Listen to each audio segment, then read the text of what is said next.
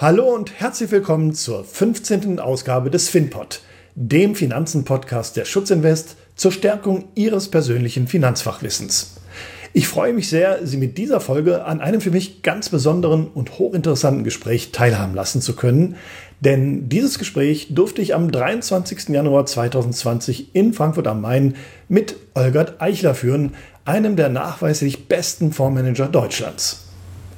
Olgert Eichler studierte von 1988 bis 1993 an den Universitäten Freiburg und Trier und machte seinen MBA an der Clark University in den Vereinigten Staaten.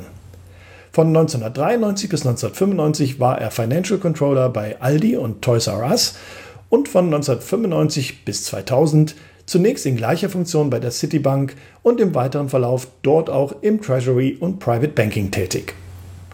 Im Jahr 2000 wechselte er dann zu Union Investment, wo er sich bis 2007 als sehr erfolgreicher Fondsmanager mit einem betreuten Volumen von 8 Milliarden Euro unter anderem für die Fonds Uni Nordamerika und Uni Global verantwortlich zeichnete.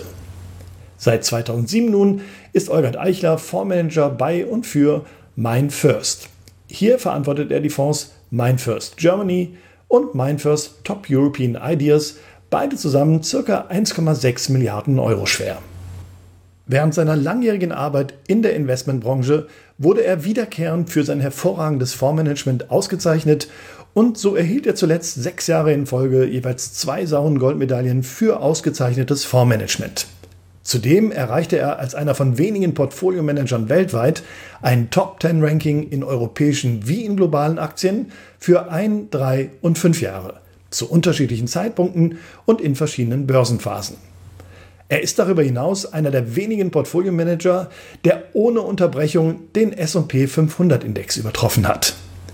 Viele gute Gründe daher, mein bisher einziges Podcast-Fondsmanager-Gespräch mit ihm zu führen. Ich begrüße also ganz herzlich Herrn Olgert Eichler. Ja, schön, dass Sie hier sind. Dankeschön. Herr Eichler, ich bin ähm, in meiner Einleitung zu unserem heutigen Podcast bereits ein wenig auf Ihren Werdegang und Ihre Erfolge eingegangen. Und da wir heute für unsere Zuhörerinnen und Zuhörer einmal beleuchten möchten, wie die Arbeit, das tägliche Tun eines Fondsmanagers eigentlich so aussieht, interessiert mich zu Beginn besonders, wie sind Sie eigentlich Fondsmanager geworden? Ich meine, man ist ja nicht an dem einen Tag noch äh, Anlageberater bei einer Bank oder ein Controller und auf dem anderen Tag dann auf einmal ein erfolgreicher Fondsmanager. Oder etwa doch? Nein, also ich habe sicherlich eine gewisse Affinität für Zahlen. Das heißt, ähm, irgendwas zu untersuchen und mit Neugier heranzugehen, versuchen zu verstehen, das war schon immer wahrscheinlich eine Charaktereigenschaft von mir. Und zum anderen fand ich es sehr spannend, was so an Börsen halt stattfindet. Diese Bewegungen, manchmal auch natürlich die Nervosität, mhm. verschiedene Schwankungen. Das hat mich schon gereizt und recht früh gepackt. Insofern die Verbindung aus Neugier und Analyse äh, auf der anderen Seite, aber vielleicht auch äh, doch sehr spannende Themen, die an der Börse auch stattfinden. Denken Sie mal an Technologieunternehmen, mhm. denken Sie mal an volkswirtschaftliche Entwicklungen. Mhm. Also an sich könnte man es ganz einfach sagen, an der Börse finden Sie alles, was Sie sonst in der Wirtschaft finden. Egal, mhm. ob es die Pharmabranche ist, mhm. ob es der Einzelhandel ist, egal, ob es ein besonders erfolgreiches Unternehmen ist oder eins, was gerade pleite geht. An der Börse finden Sie konzentriert die komplette Volkswirtschaft wieder, also die ganze Unternehmenswelt. Sind Sie denn da irgendwie vorgeprägt gewesen vom Elternhaus? Nein, oder ganz und gar nicht. Wie, nein. Wie die Jungfrau also, zum Kinde? Nein, das vielleicht nicht, aber ich sage mal, eine gewisse ähm, Lust auf äh, eine intellektuelle Herausforderung, die zufällig auch noch was mit der äh, Wirtschaft zu tun hat. Ähm, vergessen Sie bitte nicht, an der Börse ist geht nicht immer nur fundamental und rational mhm. zu. Es gibt also auch Gefühle, es gibt Emotionen, es gibt halt Ängste. Und da, diese Paarung, also ich halte mich für jemanden, der äh, nicht so schnell sich aus der Ruhe bringen lässt, der vielleicht Gelassenheit an den Tag mhm. legt und der auch mal ein bisschen weiter blickt als nur auf das nächste Quartal. Also ein paar Voraussetzungen, die vielleicht auch auf Dauer einem helfen. Äh, aber wie gesagt, das war die Neugier und die Tatsache, dass man an der Börse im Prinzip alles hat. Also denken Sie an Sport. Sie finden auch eine Adidas an der Börse, eine Borussia Dortmund als gelistetes Unternehmen, als mhm. Verein. Deswegen, dort ist eigentlich alles da, was einem so tagtäglich im Leben begegnet. Und da ich halt ein gewisses wirtschaftliches Interesse hatte, auch schon im Studium, habe ich das natürlich in der Börse dann nochmal verstärkt und intensivieren können. Und vielleicht ein kleiner Hinweis. Ähm, es gibt viele Bereiche, wenn Sie an verschiedene Berufe denken, wo sie sehr stark von, ich sag mal, anderen Personen abhängen. Mhm. Als Portfolio-Manager sind sie ein bisschen Einzelkämpfer, das heißt, mhm. sie haben ihre Aufgabe, sie haben ihr Produkt, sie haben halt ihr Universum, in dem sie sich bewegen. Und da sind sie messbar, da sind sie kontrollierbar. Da kann man objektiv feststellen, ob man einen guten Job mhm. gemacht hat oder doch nur einen mittelmäßigen. Und das sind halt auch wahrscheinlich ein paar Vorzüge, die dieser Beruf mit sich bringt. Man ist also eigentlich äh, fair bewertbar. Mhm. Natürlich sind kurzfristige Zeiträume an der Stelle nicht so hilfreich. Mhm. Sollte man schon eher auf drei oder fünf Jahre die Leistung eines Portfolio-Managers beurteilen. Aber sie haben halt auch einen direkten Bezug zwischen der eigenen Tätigkeit und den Erfolgen oder Misserfolgen, die man einfährt, während man halt in vielen anderen beruflichen Tätigkeitsbereichen das nicht so direkt hat. Das stimmt, das ist ja, aber es könnte ja auch ähm, sie unter Druck setzen, einen Erfolg produzieren zu müssen, ja. in Anführungszeichen, und deswegen vielleicht Risiken einzugehen, dafür sind sie jetzt nicht bekannt, aber so grundsätzlich. Ja, die, die man vielleicht doch nicht eingehen will, weil man hinkt gerade vielleicht hinterher und man will wieder der Beste sein. Und ja. äh, die typische Anlegerpsychologie, Sie haben es angesprochen, äh, mhm. scheint Sie ja nicht zu treffen.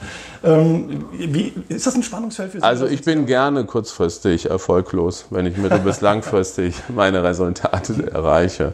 Es gehört, das ist jetzt wirklich... Ähm, nicht unbedingt ein altkluger äh, Spruch von mir, sondern wirklich die Wahrheit. Es gehört auch zwischendurch an der Performance, wenn man auf eine längere Sicht outperformen will. Mhm. Denn wir machen auch Fehler, wir können auch nicht alles richtig sehen und vorhersagen. Ähm, und man muss diese Fehlertoleranz mitbringen. Und es wird auf Dauer sich auch nicht vermeiden lassen, dass wir hin und wieder auch mal uns in den falschen Unternehmen engagieren. Mhm. Aber das muss man halt selbst akzeptieren und sich eingestehen und selbstkritisch auch ähm, irgendwo einräumen. Mhm. Wer das nicht schafft, der hat wahrscheinlich, ist nicht ganz so einfach in unserem mhm. Beruf. Ist denn, äh, wo, wo, Sie das gerade ansprechen, ja. Äh, was würden Sie als Ihren größten, das ist zwar als Einstieg vielleicht etwas merkwürdig, die Frage, aber es passt gerade, was ja. würden Sie als Ihren größten Misserfolg sehen als Investment? Ähm, Wie ist es dazu gekommen sozusagen? Ja. Was haben Sie daraus äh, möglicherweise gelernt? Ja, also die meisten Sachen, die wirklich einen richtig geärgert haben, lagen eher daran, dass man halt mit den Gesprächsteilnehmern, die man hatte, ähm, zu wohlwollend umgegangen ist, mhm. dass man ihnen zu viel vertraut hat mhm. und dass sie eigentlich ja, zum Teil sogar einen angelogen haben. Von daher, äh, ich sage jetzt mal, im Laufe der Zeit habe ich versucht, immer mehr sowas wie Menschenkenntnisse zu erlangen oder die Fähigkeit, Menschen recht gut beurteilen zu können. Das hilft ungemein. Das ist sicherlich eine Vorgehensweise, die ähm, bei der Auswahl uns doch sehr nützlich ist. Mhm. Äh, vergessen Sie nicht, egal welches Unternehmen Sie betrachten, es sind immer Individuen, es sind immer Personen, die diese Firmen lenken und, und steuern. Äh, das heißt, sie haben dann natürlich auch das ganze Repertoire an Eigenschaften und mhm. manchmal eben auch Betrüger. Sehr irre. Das heißt also, eigentlich wäre das Unternehmen ABC jetzt interessant ja. gewesen von den Kennzahlen. Alles sah gut aus, Sie führen das Gespräch und in diesem Gespräch werden dann. Ja, oder der Vorstandsvorsitzende erzählte einem, wie toll es in den nächsten Jahren bergauf gehen soll mhm. und welche Margen man erzielen wird und welche Gewinne wahnsinnig äh, wahrscheinlich sind. Äh, und der Weg dorthin wird skizziert und man untermalt ähm, halt solche Zielsetzungen auch mit konkreten Zwischenschritten. Mhm. Äh, am Ende stellt man leider fest, hm, es ist doch nicht so viel ähm, Wahrheit dran gewesen. Mhm. Ähm, man muss jetzt unterscheiden, es gibt natürlich den Fall, wo, ich sag jetzt mal, das Umfeld sich verschlechtert hat, mhm. wo die Rahmenbedingungen einfach dem äh, Vorstand es sehr schwierig gemacht haben und deswegen vielleicht nicht die Ergebnisse vom Unternehmen generiert worden sind. Dafür habe ich Verständnis. Das ist, äh, ich sage mal, außerhalb des Machtbereichs eines, einer Geschäftsleitung. Aber ich meine bewusst ähm, Sachen oder Fälle, in denen halt wirklich der Vorstand halt extrem euphorisch oder äh, besonders von sich überzeugt eine bestimmte operative Entwicklung quasi versprochen hat, aber davon nur das wenigste eingehalten wurde. Ähm, das passiert auch bei uns im Geschäft. Mhm. Ist halt, ähm, da sehen Sie auch wieder den Bezug zur Realität. Ja, wir müssen auch viel analysieren, wir müssen viel interpretieren, wir müssen viele Daten auswerten, mhm. aber wir haben auch noch die Komponente Mensch oder äh, die Auseinandersetzung mit äh, Personen. Wie ist deren Historie? Sind sie besonders glaubwürdig? Haben sie vielleicht schon häufiger etwas zu viel? Äh, oder den Mund mhm. zu viel genommen. Ähm, äh, all das spielt mit rein und das finde ich ja so äh, spannend. Es ist für viele ein trockenes Geschäft, recht dröge. Das ist auch nicht falsch, aber man kann es halt auch anreichern oder ein bisschen spannender machen, indem man häufig Unternehmen besucht und sich mit Personen unterhält. Wir sehen ja auch Analysten und unsere Kontakte zu den Unternehmen sind zahlreich. Das heißt, bei mir ist vielleicht etwas über die Hälfte tatsächlich trockene Materie, mhm. indem ich halt ähm, Geschäftsberichte lese oder Studien von Analysten. Aber mindestens ein gutes Drittel besteht darin, dass ich eben auch mich mit anderen unterhalte und mit denen debattiere und nachhake und äh, Sachen erfahren will oder Dinge hinterfrage etc. Und da haben sie schon eine Interaktion und einen Dialog. Das heißt, man kann äh, tatsächlich sagen, Sie kennen alle Vorstandsvorsitzenden der Unternehmen, deren Aktien Sie kaufen? Ja, also wir kaufen nur etwa zehn neue pro Jahr. Mhm. Das ist schon eine recht überschaubare Zahl. Mhm. Das heißt, äh, für Sie vielleicht, um, um das noch ein bisschen äh, transparenter zu machen, etwa ein Unternehmen pro Monat. Mhm. Ähm, und da, wo wir besonders groß investiert sind, also was eine besonders starke Position im Portfolio ist, da haben wir sogar einen sehr häufigen Austausch, teilweise alle zwei Monate etwa. Da, wo es vielleicht ähm, von der Relevanz her nicht so entscheidend ist, dann kommen wir vielleicht auf ein bis zwei Termine pro Jahr, aber immerhin noch ein bis zwei. Mhm. Man kann schon sagen, dass wir eigentlich in keine Firma investieren, die wir nicht vorher auch besucht haben, beziehungsweise mit dem Vorstand auch ein Gespräch bei uns im Büro hatten. Mhm. Ja. Wie kann man sich denn so einen typischen Arbeitstag bei Ihnen vorstellen, wenn Sie hier ins Büro kommen morgens? Ja. Ist dann erstmal Studium äh, der Märkte, der Kurse. Ähm, ja. Gibt es also, einen typischen Ablauf oder ist jeder Tag äh, völlig anders? Ja, die, die Tage sind schon recht verschieden, muss man sagen. Hängen auch ein bisschen davon ab, was gerade am Kapitalmarkt passiert. Wenn Sie eine Berichtssaison haben und da gibt es mehr als ein Dutzend Unternehmen, die berichten, dann hat man doch sehr viel zu tun, auf die Schnelle halt, ich sag mal, einen Überblick zu behalten und sich ähm, schlau zu machen. Wenn es eine ruhige Zeit ist, wie vielleicht jetzt, äh, Januar, dann kann man ein bisschen intensiver arbeiten, da kann man auch wirklich in die Tiefe gehen und vielleicht auch ganz entscheidend äh, für den Außenstehenden, wir äh, sind ja jemand, der auch, ich sag mal, bewusst nicht diese täglichen Bewegungen alle äh, verstehen will oder dort äh, versucht, seinen Vorteil daraus zu ziehen, sondern ähm, dieses Grundrauschen, was es an den Kapitalmärkten permanent gibt, denken Sie an Währungen, an Rohstoffe, an Zinsen, an Aktien, das sind ja verschiedene Kategorien, das ist halt unser tägliches ähm, Doing oder unser, unser normales Umfeld. Mhm. Sie müssen das vielleicht mit einem Sportler vergleichen. Ein guter Fußballer, ein guter Tennisspieler, ein guter Jogger, der kann auch mit Gegenwind umgehen. Der kann halt auch vielleicht bei Hitze eine vernünftige Leistung abliefern. Und manchmal hat er einen ziemlich glitschigen Untergrund und muss trotzdem noch eine vernünftige ähm, Leistung abliefern. Und so ist das halt bei uns mit den Umweltbedingungen. Wenn sie ein bisschen schwieriger werden, wenn sie ein bisschen ungewöhnlicher sind, dann erfordern sie mehr Aufmerksamkeit. Wenn sie aber normal sind, dann, dann ist das halt, ähm, ich sag mal, typisch für einen Arbeitsalltag. Und eine letzte Bemerkung, ähm, das Schöne vielleicht auch in diesem Beruf ist, was man von außen kaum erkennt, ähm, wir suchen uns ein bisschen auch selbst die Themen. Das heißt, ähm, wenn ich beispielsweise im Chemiesektor innerhalb der nächsten paar Wochen ein Unternehmen genauer betrachten will, dann finde ich dafür immer Zeit. Und wenn ich der Meinung bin, wir müssten mal wieder ein bisschen stärker uns in Technologieunternehmen engagieren, dann suchen wir uns halt die Firmen aus, die wir jetzt unter das äh, Mikroskop legen. Äh, von daher, wir haben schon auch eine gewisse Freiheit und Selbstständigkeit und sind nicht so getrieben, wie man das von außen vielleicht mhm. vermutet. Ähm, und das ist aus meiner Sicht ein Vorzug in diesem Beruf, dass man halt doch eine sehr breite Anzahl von verschiedenen Sektoren hat und sehr unterschiedliche Unternehmen und man selbst halt auch in einem gewissen Umfang ähm, seinen eigenen Arbeitsablauf bestimmt. Mhm. Ein Kollege von mir ist heute zum Beispiel in Nordrhein-Westfalen unterwegs, besucht da verschiedene Unternehmen, ein anderer arbeitet gerade eine Präsentation aus und ich äh, gebe dieses Interview. Sie sehen also, äh, da sind schon ein paar unterschiedliche Aufgaben, die wir abdecken. Ähm, und in den meisten Fällen können wir uns selbst aussuchen oder haben darauf zumindest einen großen Einfluss, wie wir sie im Tagesgeschäft unterbringen oder in welcher Reihenfolge und mit welchem Ausmaß wir sie halt ähm, oder mit welchem Engagement wir ihnen nachgehen. Mhm. Das heißt also, ähm, Sie identifizieren zunächst Unternehmen aufgrund von Analysten, Kommentaren und ja. ähnlichem. beschäftigen sich dann damit, checken wahrscheinlich die Zahlen, die verfügbar sind. Und wenn es dann attraktiv ist, dann würden Sie sagen, lieber Vorstand ABC, ja, mal vorbei. Also wir haben natürlich permanent das Angebot, weil die Firmen sich hier in Frankfurt präsentieren, auch die Gespräche zu führen. Und da sind natürlich auch manchmal ein paar neue Firmen dabei, die wir bisher gar nicht kannten. Oder aber die halt äh, was Neues äh, zu erzählen haben, weil sie vielleicht eine Tochter abspalten oder weil sie vielleicht gerade eine Restrukturierung durchlaufen oder weil sie ein neues Geschäftsfeld aufbauen etc. Darüber hinaus gibt es natürlich auch die Firmen, die überhaupt einen Börsengang machen, wo wir quasi ein Gutachten erstellen zu diesem Unternehmen, was es aus unserer Sicht wert. Mhm.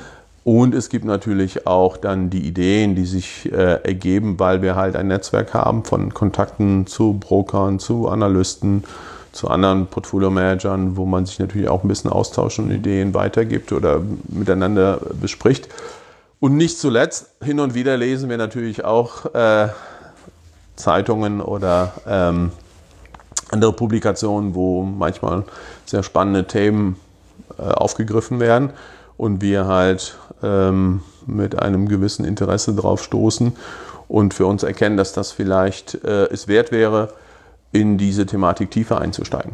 Insofern, es, es, ist nicht nur eine oder zwei verschiedene Quellen, aus denen wir die Ideen schöpfen. Äh, vielleicht sogar für, für einen Außenstehenden interessanter zu erfahren ist, dass wir im Regelfall gar nicht so genau wissen, was wir in den nächsten Monaten an neuen ähm, Aufgaben uns selbst auf den Tisch geben, sondern das ergibt sich oft eben aus den von mir geschilderten Fällen, dass man entweder Empfehlungen bekommt aus dem Netzwerk heraus oder dass halt Firmen mit einem reden wollen oder dass man eben auch selbst mal was gelesen hat, aufgeschnappt hat, was man dann entsprechend intensiv bearbeitet. Also man kann sich auch vorstellen, dass mal der eine oder andere CEO kommt und sagt, hey, schau doch mal auf mein Unternehmen.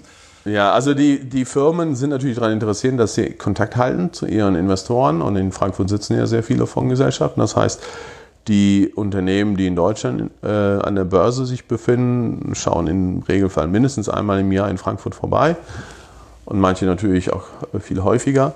Ähm, und wenn sie dann nach Frankfurt kommen, ähm, gibt es halt, ich sage jetzt mal, äh, eine bestimmte Anzahl von Einzelgesprächen, aber eben auch Gruppentermine, wo dann zu einem Frühstück meinetwegen oder zu, zu einem äh, Nachmittagstermin direkt mehrere Portfolio-Manager, also von verschiedenen Fondsgesellschaften eingeladen werden. Und da hat man eigentlich im Normalfall gar kein Problem, auch daran teilzunehmen.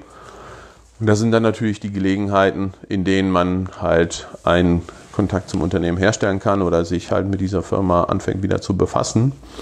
Und ähm, für uns eher interessant sind die Firmen, in denen wir schon investiert sind. Das heißt, wo wir eine Position halten. Mhm und wenn die nach Frankfurt kommen und wir sowieso schon seit Jahren miteinander uns im Gespräch befinden, dann melden die sich auch von alleine bei uns, sagen, wir sind halt in drei Wochen da, ob wir Interesse hätten, mit denen mal wieder einen Austausch zu betreiben. Mhm. Ja.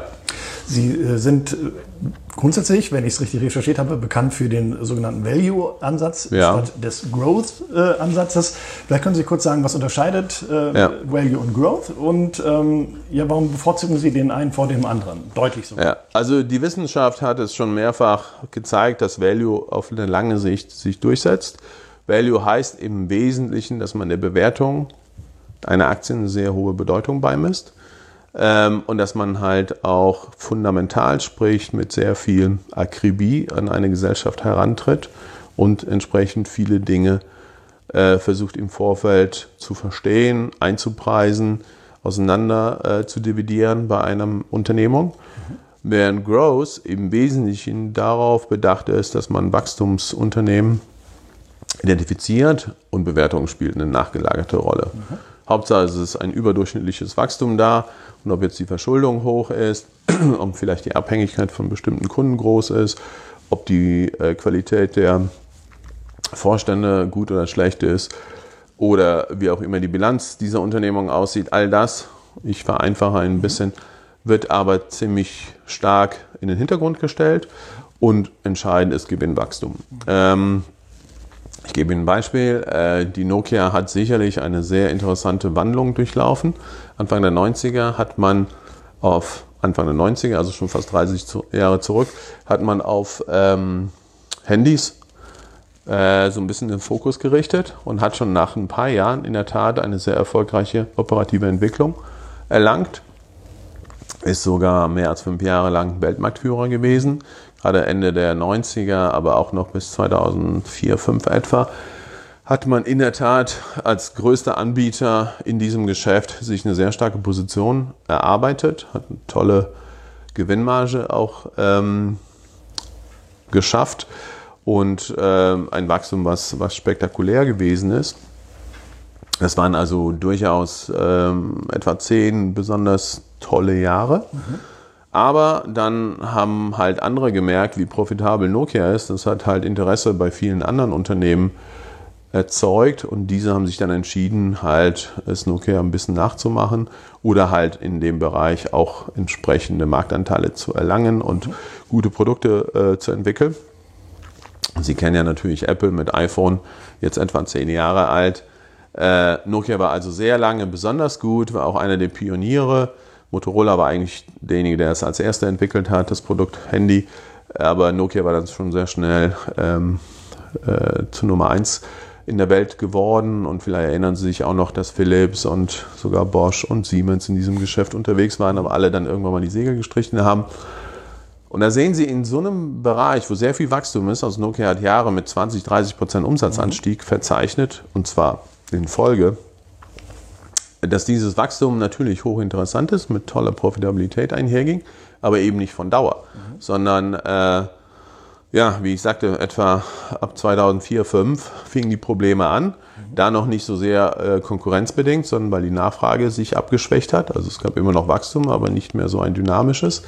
Und ab 2009 kam dann iPhone raus. War natürlich im ersten Jahr auch noch nicht der durchschlagende Erfolg, aber spätestens ab ungefähr 2011, 12 hat dann tatsächlich äh, Apple ähm, Nokia Wasser abgegraben und sich erheblich besser entwickelt und äh, Nokia hat sogar irgendwann mal dann das Handygeschäft ähm, mehr oder minder aufgegeben bzw. veräußert. Jetzt hat ja Nokia diese zehnjährige, ja. zehnjährige Erfolgsstory. Hätten Sie damals nicht gekauft, wenn Sie schon ja. Also das ist jetzt ein besonders ausgeprägter mhm. Fall, weil Nokia vorher ein Industrieunternehmen mhm. war mit sehr schlechten Margen, mhm. manchmal auch mit Verlusten. Die haben sehr viele verschiedene äh, Produkte so im Gummibereich hergestellt und noch ein paar andere Produkte. Aber die waren eigentlich als Firma ziemlich klein und nicht so ähm, kommerziell erfolgreich und haben halt sehr früh erkannt, dass das Handy eine besonders tolle Zukunft vor sich hat Also in dem Falle würde ich sagen, ist es in der Tat äh, sehr ratsam gewesen, diese Aktie zu besitzen und sie hat sich mehr als verdreißigfacht. Aber hätten Sie sie nach den heu ähm, heute für Sie gültigen Kriterien? Ich hätte sie wahrscheinlich zu früh verkauft, ah, okay. ähm, sie weil sie dann extrem teuer geworden ist mhm. und ähm, einfach für einen Value Investor dann nicht mehr tolerabel in mhm. der Bewertung. Ähm, das ist natürlich die Krux beim, ähm, bei einem Value Investor, der ist halt sehr diszipliniert. Mhm der ist manchmal geizig, der ist manchmal zu rational, aber das bewahrt ihn auch vor vielen Fehlern. Und ich besitze lieber was, mhm. was ich zu früh verkaufe, mhm. Als etwas spät zu kaufen und dann nur noch Verluste zu erleiden, weil halt die operative Entwicklung auf einmal sich eintrübt. Ähm, wir haben Technologieunternehmen im Portfolio, wir haben eine Reihe von Firmen, die eigentlich recht teuer sind. Mhm aber wir halten sie trotzdem, weil sie noch immer sehr viel Wachstum, nicht nur für zwei, drei Jahre, sondern darüber hinaus, aus unserer Sicht mit hoher Wahrscheinlichkeit produzieren sollten. Äh, und sie aus unserer Sicht auch noch nicht in eine faire Bewertung ähm, erlangt haben.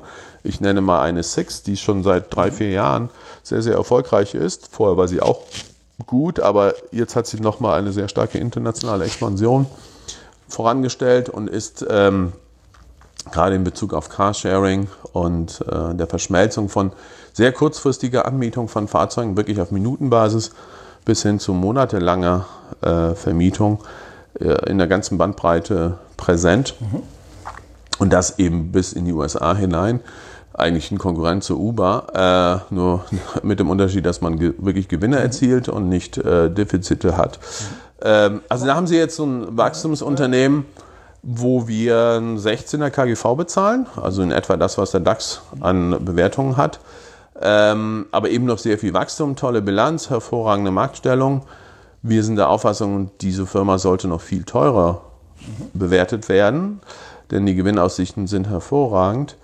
Ähm, und deswegen haben wir hier ein dynamisches Unternehmen, was durchaus teuer ist, aber gemessen an dem, was es an Perspektiven hat, das Potenzial, was noch drinsteckt in dieser Gesellschaft, ist noch lange nicht im Kurs abgebildet. Aber es ist schon die Ausnahme. Also im Regelfall haben wir eher Unternehmen, die durchaus noch Marktanteile gewinnen, die auch noch den Gewinn verbessern, aber nicht unbedingt zweistellige Wachstumsraten aufweisen. Sie sprachen das KGV an, das ja. sogenannte Kurs-Gewinn-Verhältnis äh, bei Sixt von 16. Äh, diese Konsequenz, von der Sie vorhin sprachen, äh, haben Sie jetzt die Grenze, wo es auch immer sein mag, das KGV von 20 ist erreicht, jetzt verkaufen ja. wir? Sind Sie dann so konsequent oder sagen Sie Gewinne laufen lassen, the trend is your friend, äh, wie auch immer? Also eine Position wie eine Sexy bei uns unter den allergrößten fünf Investments ist, verkauft man eh nicht in einer Woche, mhm. sondern da braucht man manchmal auch ein paar Monate für. Das heißt, in dieser Zeit von mehreren Monaten durchläuft ja diese Aktie auch wiederum eine gewisse Entwicklung und hat vielleicht mal einen 18er, mal einen 19er KGV. Mhm. Ähm, aber in dem konkreten Falle, wir haben eine sehr hohe Zuversicht, dass diese Firma länger als nur noch drei, vier Jahre extreme äh, Erfolge haben sollte.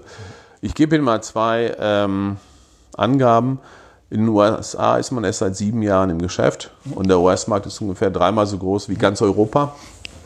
Man hat aber etwas nur über 1% Marktanteil in den USA, mittlerweile anderthalb. Ähm, und in Europa ist man bei fast einem Viertel des Marktes, in Deutschland bei ungefähr 36, äh, 37 Prozent. Wir sind der Auffassung, dass man mit der ähm, Dienstleistung, die man offeriert, in den USA sicherlich mehr als 5% Marktanteil gewinnen kann, vielleicht sogar 10, aber es dauert. Ja. Und das heißt, wenn man jetzt zugrunde legt, dass man in den USA noch etliche Jahre zwischen 10 und 20% Umsatzausweitung bekommt, braucht man mehr als 10 Jahre, um dort auf über 10% Marktanteil zu kommen. Und das heißt aber konkret für den Konzern, für die Gesamtgruppe, dass man allein durch das US-Wachstum zwischen 3 und 5 Prozent ähm, Wachstum generell für die Gruppe bekommt. Und da ja, wenn Sie mal kurz dran denken, wie oft man ein Auto anmietet, ähm, vielleicht sollte jeder so an seine Großeltern denken, ob die überhaupt mal ein Auto angemietet haben. Mhm. Also ich miete mittlerweile mehrfach im Jahr ein Auto an, mhm. wenn ich übers Wochenende verreise beispielsweise. Also die Dienstleistung Autoanmietung ist heute viel verbreiteter als noch vor 30 oder 50 Jahren und wird weiter an Durchdringung und ähm, Nachfragesteigerung erfahren.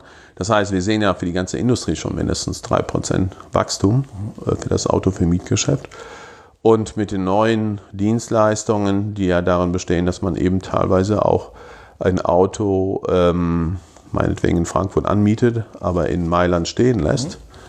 Dauerhaft, natürlich mit einer Zusatzgebühr verbunden, die Six dann erhebt, aber man kann es machen. Mhm.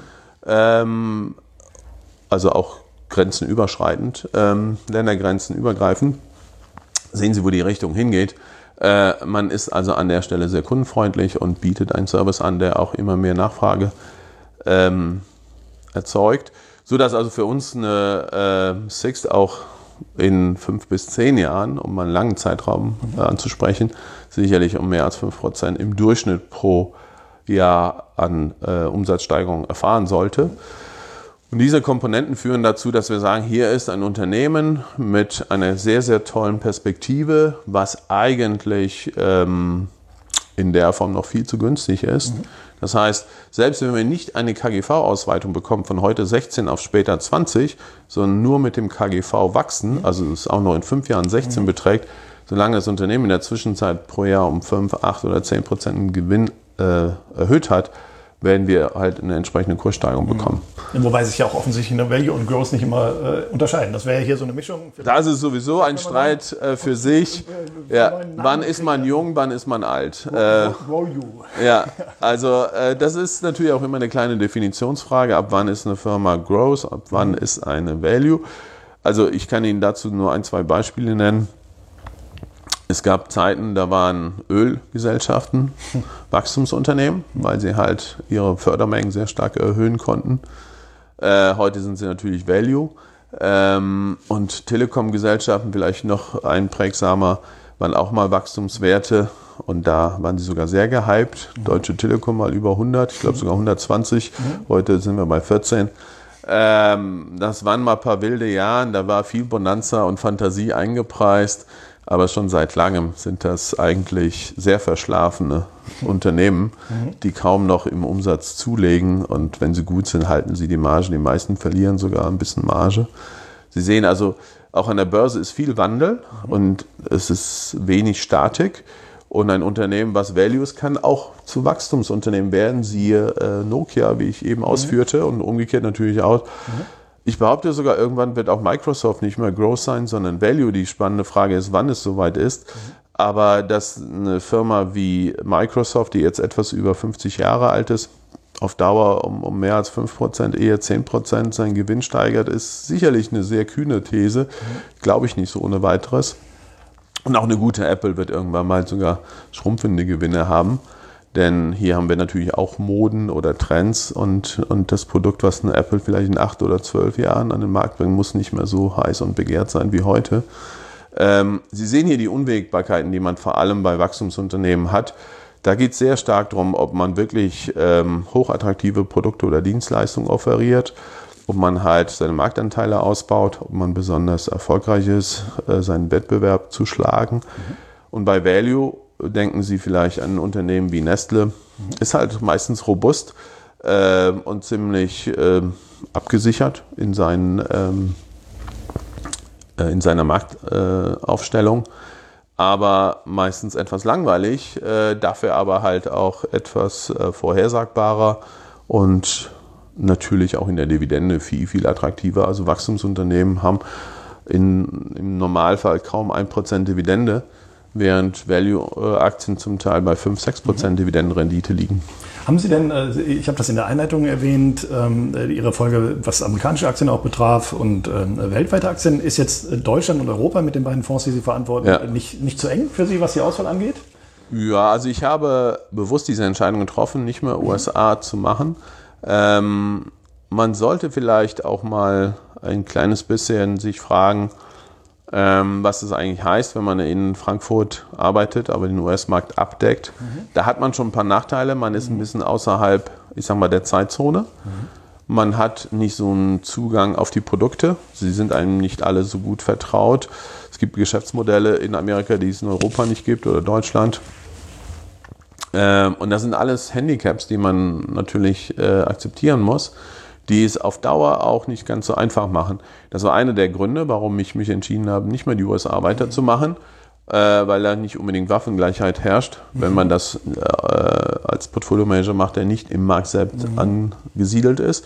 Und zum anderen muss ich ganz ehrlich auch Ihnen verraten, äh, wenn Sie ein paar Mal im Jahr in die USA fliegen und dort halt eine ganze Woche auf Dienstreise sich befinden, das ist sehr strapaziös. Mhm. Also die Zeitunterschiede, aber auch die vielen Inlandsflüge innerhalb der USA, das ist auf Dauer auch kräftezehrend.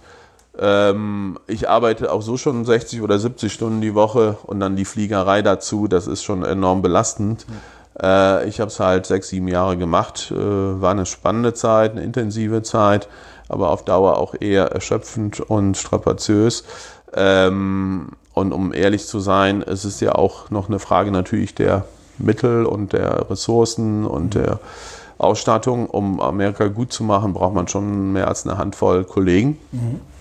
Der Markt ist ja sehr umfangreich und es gibt dort sehr viele unterschiedliche Unternehmungen. Und ich behaupte, Europa kann man schon mit drei, vier Leuten ganz gut abdecken. Mhm. Äh, ist also auch etwas die effizientere oder äh, preiswertere Form. Und ähm, mit dem Wechsel zu der Mein First Fonds ähm, jetzt schon 13 Jahren, habe ich ja auch ein bisschen unternehmerische Entscheidungen getroffen. Äh, der Staat äh, erfordert ja immer, ich sag mal, eine Anschubfinanzierung und da war es halt ratsamer, erstmal mit wenig Personal auszukommen mhm. und äh, die Kosten im, im Griff zu halten. Mhm. Und das hätte halt, äh, wenn ich mich weiterhin um die USA gekümmert hätte, dann doch etwa das doppelte Budget erfordert. Ah ja, verstehe ich. Äh, wo wir gerade die USA ja. Äh, ansprechen, ähm, inwieweit oder überhaupt beeinflussen aktuelle politische Geschehnisse, ich nehme jetzt natürlich die klischeehaften, ja. aber nun ja auch wahrheitsgemäßen, äh, immer wieder vorkommenden, also wahrheitsgemäß im Sinne von, es kommt ständig vor, nicht was den Inhalt angeht, Tweets eines Donald Trumps Oder vielleicht auch Entwicklungen, wie jetzt äh, es im Iran hätte geschehen können. Ähm, beeinflusst Sie das in Ihren kurz oder führt das zu kurzfristigen Entscheidungen oder sagen Sie, ich schaue mir das von der Seitenlinie an ja. Und irgendwann in Anführungszeichen reagiere ich, aber wann? Ne? Weil idealerweise reagieren Sie natürlich, äh, bevor mhm. das äh, große Chaos eintritt. Oder reagieren Sie überhaupt, äh, wenn ich auch darauf schaue, dass Sie ja durchschnittlich hoch investiert sind, äh, also im Zeitablauf mit 90 Prozent ungefähr, immer in Aktien investiert sind und sagen Sie, nee, wir gehen da einfach durch und der Investor, äh, der eben unsere Fonds beispielsweise kauft, der muss eben auch wissen, mm. wir gehen durch und äh, politische Börsen haben kurze Beine und die interessieren uns nicht? Oder ja. wie muss man sich das vorstellen, im, was die politischen Nachrichten angeht? Ja. Also es gibt ein paar wichtige Ereignisse und es gibt welche, die vielleicht untergeordnete Natur sind. Wenn eine Notenbank eine Zinssenkung vornimmt und die war nicht unbedingt erwartet, mhm. dann hat das schon größere Auswirkungen. Wenn es einen Anschlag auf zwei Erdölfelder in Saudi-Arabien, wie etwa vor einem Monat mhm. gibt und der Ölpreis an einem Tag um 6 oder 9 Prozent zulegt, dann hat das sehr wohl Implikationen. Jetzt nicht für das ganze Portfolio, aber hat eine gewisse Bedeutung. Wenn aber ein ähm, französischer äh, Premierminister äh, seine Rentenreform aussetzt oder die Bundeskanzlerin Frau Merkel äh, sich entscheiden, ein bisschen mehr für ihr Verteidigungsetat auszugeben, dann sind das schlichtweg unbedeutende äh, Vorkommnisse am Kapitalmarkt. Es sei denn, man hat konkrete ähm, ich sag mal, Wechselwirkung, indem man vielleicht gerade in Rüstungsunternehmen investiert ist, die sehr stark in Deutschland aktiv sind. Das schon. Aber um es äh, so ein bisschen ähm, zu erläutern, das Allermeiste, was an Nachrichten da ist, ist äh, Schall und äh, Rauch, mhm. hat kaum Relevanz. Ähm, und das ist so ein bisschen auch vielleicht die Herausforderung in unserem Geschäft dass man äh, die Unzahl der verschiedenen Meldungen, die da sind, eigentlich minütlich, wenn nicht sogar sekündlich, ja. Mhm. dass man die einfach ignoriert und, ähm, und sich da nicht verrückt machen lässt. Und dass man vor lauter Bäumen auch den Wald nicht übersieht, weil das Allermeiste ist schlichtweg unbedeutend. Und ähm, ich habe ja die Sixt eben angesprochen. Das ist eine sehr große Position von uns ob jetzt ähm, beispielsweise das Urlaubswetter in Italien besonders gut oder schlecht ist in einem bestimmten Sommer, hat am Ende des Tages für das Geschäftsvolumen der Sixt eine völlig untergeordnete Bedeutung, äh, weil das Unternehmen extrem breit aufgestellt ist. Mhm und Italien noch nicht mal 5% vom Gesamtumsatz ausmacht und dann noch auch ungefähr 45% des Konzernumsatzes Geschäftskunden sind, die hängen wiederum nicht am Wetter äh, und die Touristen eben nur mit etwas über 50% äh, repräsentiert. Deswegen, wenn man die Details kennt und weiß, wie eine Firma aufgestellt ist, welche Treiber sie hat, wovon hängt sie vor allem ab, hilft das ungemein. Aber um es nochmal ganz simpel zu halten. Die allermeisten äh, Nachrichten, die auf einen herunterprasseln, sind nur Ablenkung. Sie haben das äh, Ölanlagenbeispiel ja. angebracht und dass es ja schon etwas war, äh, was, was Sie äh, zumindest, ja. was Ihnen Bedenken gemacht hat. Haben Sie dann was getan oder sind Sie einfach nur aufmerksam geblieben oder haben Sie tatsächlich irgendetwas gekauft, verkauft? Haben Sie Absicherungspositionen? Äh, ja. Sind Sie Absicherungspositionen? Also in dem Fall haben wir gar nichts unternommen, okay. äh, weil es auch relativ schnell feststand, dass man das innerhalb von wenigen Wochen wieder reparieren kann, diesen Schaden. Und jetzt ist auch die volle äh, Ölproduktion wieder aufgenommen. Mhm. Das heißt, es hat sich schon recht bald herausgestellt als ein sehr kurzfristiges Phänomen, was kaum ähm, Bedeutung für den Kapitalmarkt hat. Sollte die EZB irgendwann mal die Zinsen erhöhen, glaube ich, wird das nicht nur ein Schritt sein, sondern die Beginn einer Serie. Ich kann mir vorstellen, dass es noch länger als ein Jahr weg ist, aber wenn, um doch mal eine klare ähm, Veränderung in der Bewandtnis für den Kapitalmarkt gerade aus europäischer Sicht hier zu erwähnen, dann könnte es zum Beispiel eine Zinserhöhung der EZB sein, mhm. äh, weil das ist eine echte Wende in der Geldpolitik. Mhm. Äh, wenn das also eintritt, da hat das sicherlich größere Implikationen und sollte auch halt bestimmten Finanzinstituten helfen. Das heißt, bestimmte Branchen dürften dann an der Stelle auf einmal ganz anders wahrgenommen werden. Und da ja nun Banken sehr stark von der Zinsmarge abhängen und die Versicherung eben von der Rendite, die am Kapitalmarkt erreicht wird, aber diese höher ist, wenn entsprechend die Zinslandschaft wieder nach oben gehen sollte, dann werden sicherlich ähm, solche Branchen dann wahrscheinlich äh, sehr viel besseren Zeiten entgegengehen und in ihren eigenen Gewinnerzielungsmöglichkeiten sich verbessern können. Das heißt, da sehen Sie dann auch eher positive Chancen, als dass Sie jetzt sagen, oh, durch die Zinserhöhung wird die Aktienanlage tendenziell uninteressanter, also ja. ähm, reduziere ich meine Aktienposition, was Sie aber im Grunde genommen ja auch nicht können, weil Sie ja. schon Aktienfonds und wo Aktienfonds draufsteht, müssen auch Aktien drin sein, sondern Sie sehen das eher als äh, Prozess, dann, dann investiere ich eben in die Branchen, die dann besonders profitieren und weniger als ich sag mal, global betrachtet äh, ein Attraktivitätsverlust für Aktien. Das ist dann in der Tat so eine Situation, in der halt äh, man feststellt als langjähriger Beobachter, dass halt bestimmte Branchen davon profitieren werden, entsprechend in ihrer eigenen Preispolitik sich halt gegenüber dem Kunden ein bisschen äh, verbessern und natürlich höhere ähm, Zinsen verlangen können, bei Krediten beispielsweise. Und ich habe das Beispiel bewusst erwähnt, weil wir A natürlich schon die EZB seit vielen Jahren die Zinsen senken gesehen haben. B, aber auch die Banken als Gruppe, als äh, Industrie halt sehr schlecht performt haben über die letzten Jahre. Das könnte dann wirklich so eine Trendwende darstellen für eine ganze Industrie, die halt sehr schlecht performt hat, also sich sehr schwer getan hat und die auch extrem billig geworden ist auf dem Kurszettel äh, und die vielleicht auch mal so eine Art äh, Katalysator braucht, wenn eben eine solche Entscheidung mal getroffen wird, dass dort auf einmal wieder Interesse zurückkehrt. Das heißt, wenn ich äh, so allgemein betrachte, dass der Zins im Grunde genommen für langfristig ja, ja oftmals äh, für tot erklärt wird, äh, wagen Sie eher den Ausblick, äh, in einem Jahr könnte es schon anders aussehen?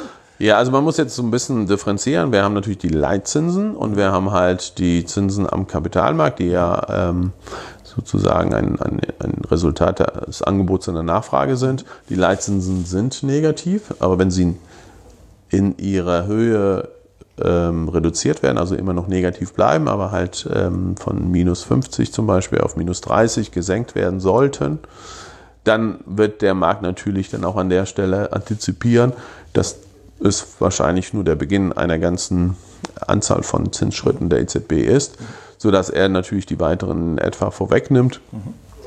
Und dann wird auch in der Verzinsung der Staatsanleihen oder der Firmenanleihen, wird dann das Niveau dann auch eher anziehen. Mhm. Zu äh, Vollständigkeit, ähm, die zehnjährige deutsche Staatsanleihe hat ja im Moment eine Negativrendite von ungefähr 0,2 Prozent. Mhm. Ich glaube schon, dass wir noch in den nächsten maximal zwei Jahren auch mal wieder eine positive Rendite in der deutschen Staatsanleihe sehen werden. Sie muss dann nicht mehr als ein halbes Prozent betragen, um Recht zu behalten, aber ich glaube, sie wird wieder positiv werden. Und das sind dann natürlich Entwicklungen, die es den Banken erleichtern, auch bei ihrer eigenen Kreditvergabe etwas äh, höhere äh, Sollzinsen aufzurufen.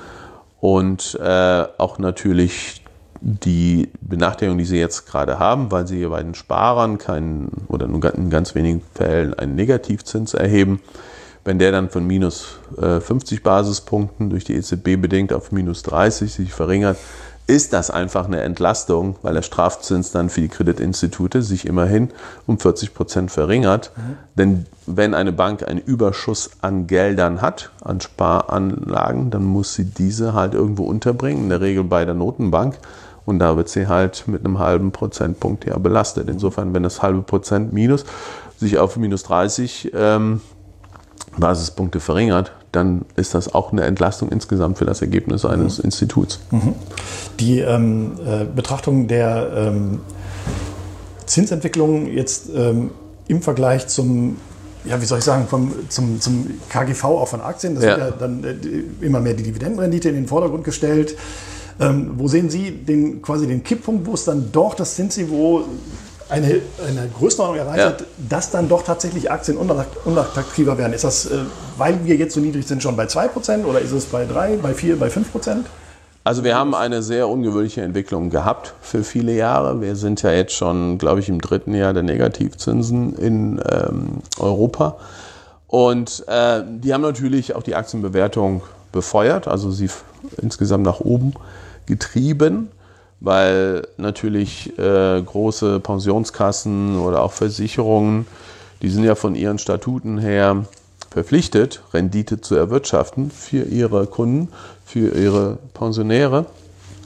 Und wenn man halt mit Staatsanleihen aber keine positive Rendite mehr bekommt, weicht man aus auf andere Investments und das waren dann unter anderem auch Unternehmen, die halt sehr stabile äh, Dividenden zahlen, meistens Konsumaktien oder auch äh, Pharmatitel. Und deswegen sind diese besonders gut gelaufen in den letzten Jahren, weil dort halt die Nachfrage extrem hoch war und sie haben sich wahnsinnig verteuert, diese Aktien obwohl dort nicht unbedingt die Gewinnaussichten besser geworden sind. So, das heißt, wenn wir also eine Zinswende bekommen, werden als erstes wahrscheinlich die besonders stabilen Unternehmen, die eine ähm, robuste Dividende zahlen, wahrscheinlich ein bisschen an Attraktivität einbüßen, aber ich würde da keinen Absturz erwarten. Das wird ein, ein schleichender Prozess sein. Äh, also eine, eine kleine Abwertung vielleicht in diesen Aktien nach sich ziehen. Und zyklische Unternehmen dürften eher wieder positiver wahrgenommen werden. Aus der einfachen Tatsache heraus, dass äh, ein Negativzins natürlich auch die äh, Nebeneffekte hat, dass man besorgt ist als Kapitalmarktteilnehmer, dass halt das System krankt, dass man da äh, mit billigem Geld überhaupt die Wirtschaft am Laufen hält.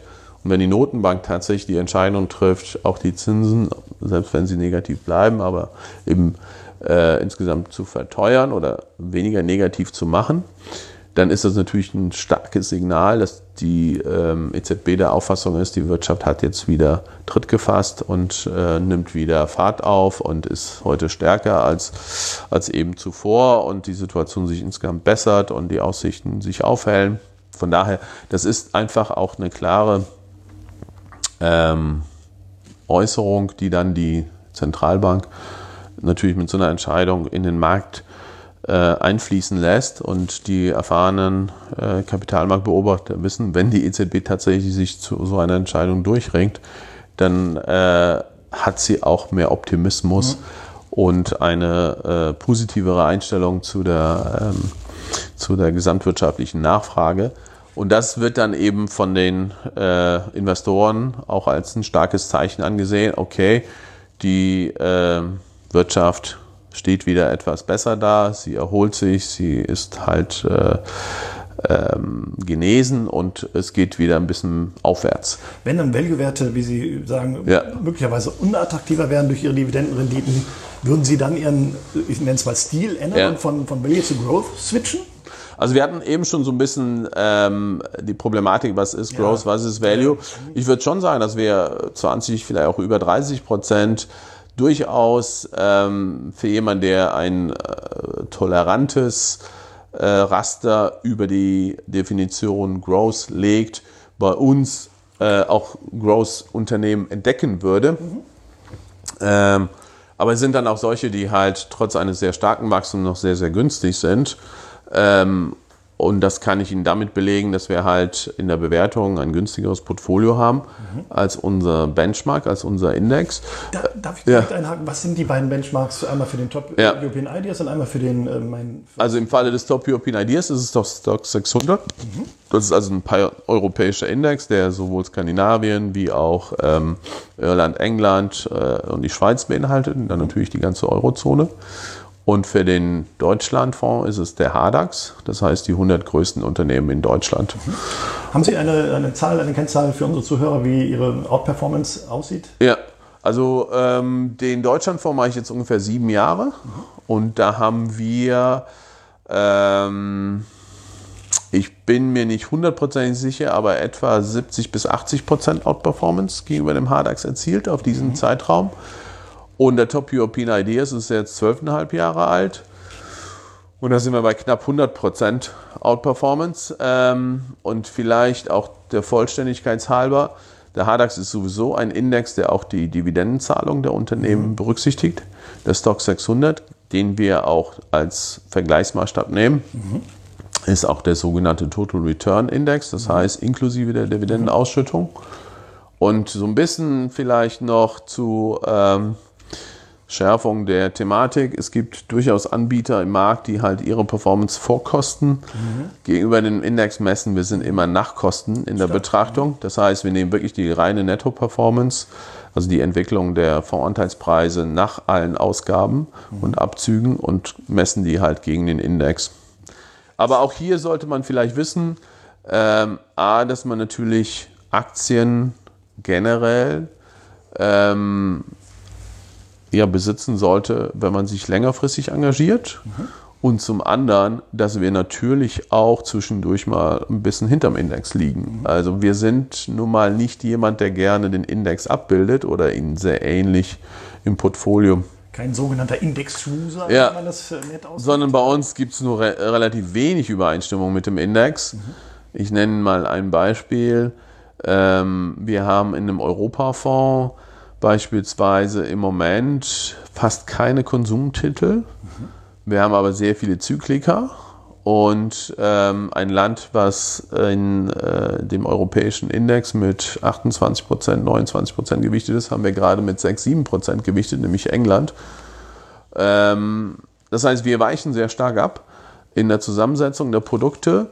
Und bei dem Deutschlandfonds sind wir beispielsweise ähm, in Bezug auf äh, die äh, Telekom-Gesellschaften und auch die Versorger, die in der Summe 11, 12 Prozent etwa vom HADAX repräsentieren, überhaupt nicht äh, exponiert, mhm. haben keinerlei Engagement.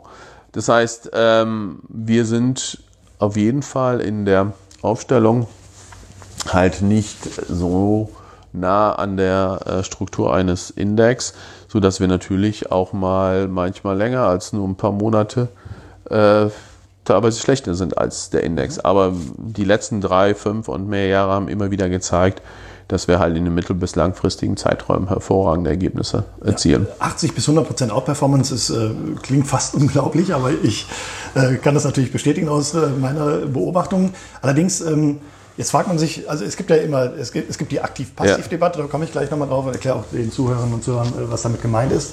Ähm, was machen Sie anders als, so, äh, ist natürlich schwer zu beantworten, ja. wenn Sie nicht wissen, was die anderen machen, aber was machen Sie aus Ihrer Sicht so viel anders als andere Fondsmanager, dass Ihre Outperformance so toll ist und ja nun auch wirklich äh, sehr ratsam erscheinen lässt, aktive Investments zu bevorzugen?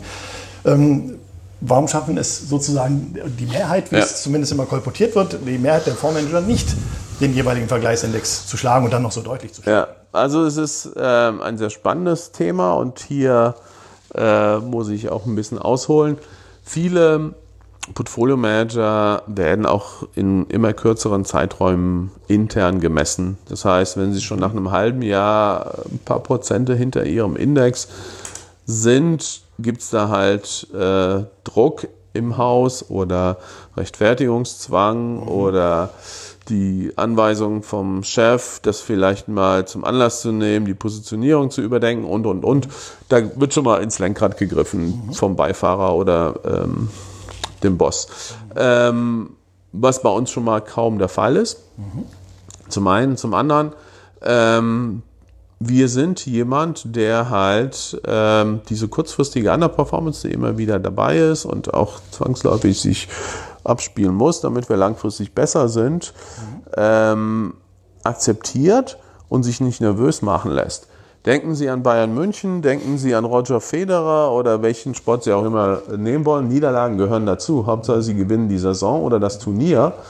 Ähm, es ist völlig normal, dass wir auch mal falsch liegen oder Dinge übersehen oder auch ähm, vielleicht ähm, ja, zu großzügig waren bei der Entscheidung, mhm. nicht kritisch genug. Ähm, aber wir sind uns dieser Phänomene bewusst. Mhm.